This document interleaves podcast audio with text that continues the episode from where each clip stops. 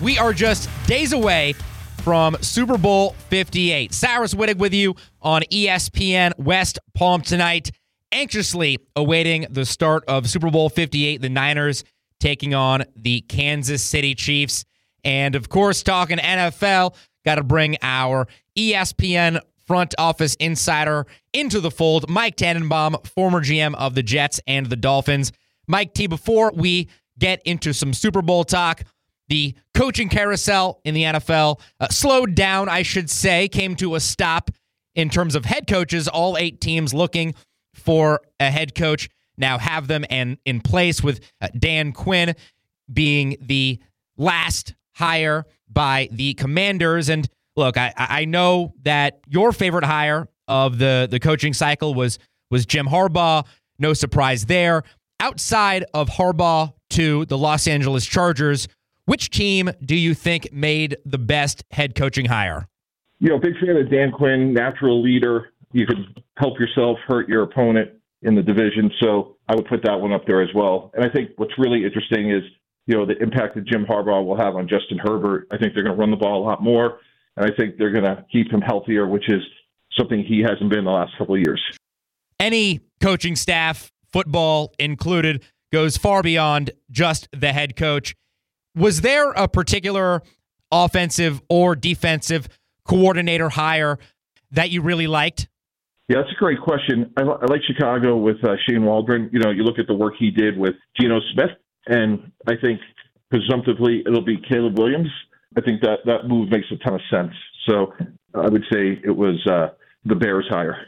Can't talk about this cycle of NFL head coach hires without talking about Bill Belichick and the fact that he was passed over by eight different NFL franchises.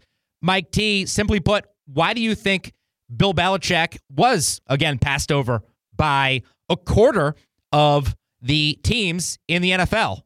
I really don't know. If it was up to me, he'd be a head coach. Um, I'll tell you an interesting story. When I was at the Jets, Parcells and Belichick came, and it was really, really interesting because Bill Parcells left in 2000. I left the organization in 2012. And a lot of the things that Coach Parcells established when he got there in 1997, 16 years later, now, of course, things evolve and change a little mm-hmm. bit, but fundamentally, our player procurement process was fundamentally the same. And the reason I bring that up is if you and I were owning and operating an NFL franchise, you know, the word I would use, Cyrus, is wisdom. The amount of wisdom that someone like Bill Belichick can bring to the table is just impossible to quantify. Mm-hmm. And I'm just hard pressed to understand how an organization thinks that having a guy that's coached for 49 years, been to nine Super Bowls, yeah. and won six of them, couldn't, you know, be accretive to the enterprise. Here with our ESPN front office insider, Mike Tannenbaum, talking about the NFL coaching carousel. Of course, before we get into some Super Bowl predictions, talking right now about Bill Belichick and the fact that he was looked over, uh, passed over by eight NFL teams looking for a head coach. Mike T, hypothetically, let's say Bill Belichick goes to the broadcast booth where he's rumored to be heading. Do you think he's going to find that surprisingly comfortable and, and maybe stay there? Do you think that we've seen the last of Bill Belichick on an NFL sideline, of course, as a head coach? I think he was put on this plan to be a coach, not a broadcaster. I think that's what we'll see is ultimately him being a, a coach again. Mike T, you talk about all that wisdom Bill Belichick has uh, procured over the last 50 years in the NFL.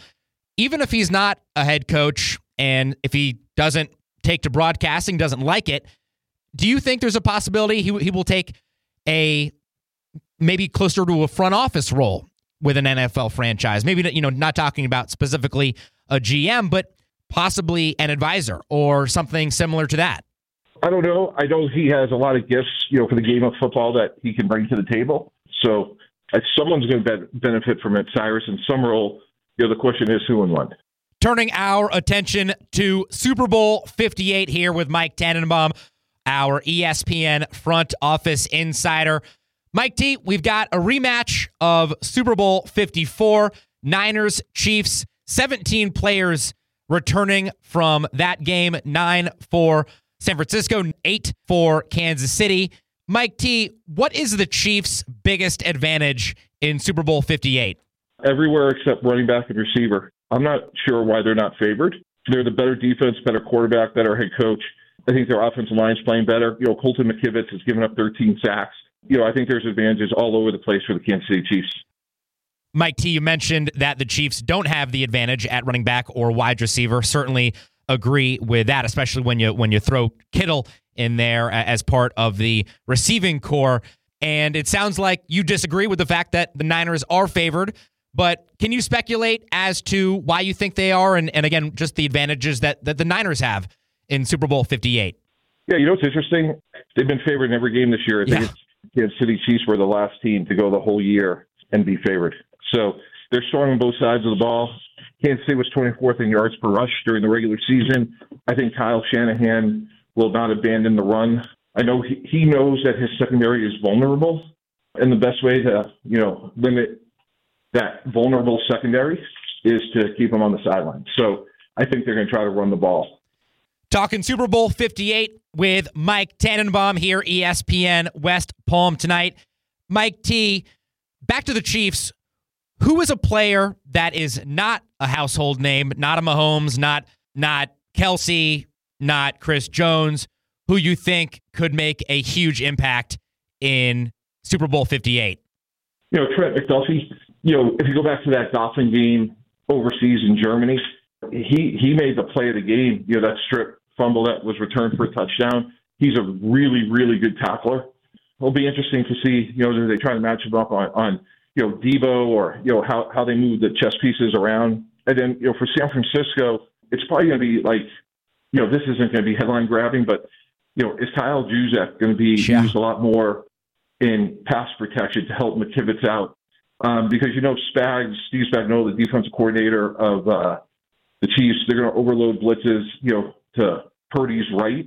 And that's been a big problem all year long for the 49ers. So it's that, that chess match to me is really, really interesting. Mike T, I have a feeling I know who you're going to go with, but give us your Super Bowl prediction, give us the score, and give us your Super Bowl MVP. Yeah, 31 21 Kansas City. MVP is going to be George Karlaftis, the defensive end of the Chiefs, who will have two sacks and a strip uh, fumble. And um, should be a great game. Looking forward to it. Well, as a Chiefs fan, I can certainly get behind that. The Greek Freak football edition, or as they like to call him, Furious George, having a big game. Mike T, as always, appreciate the time. Enjoy the Super Bowl, and we will talk again next week. Okay. Thanks so much.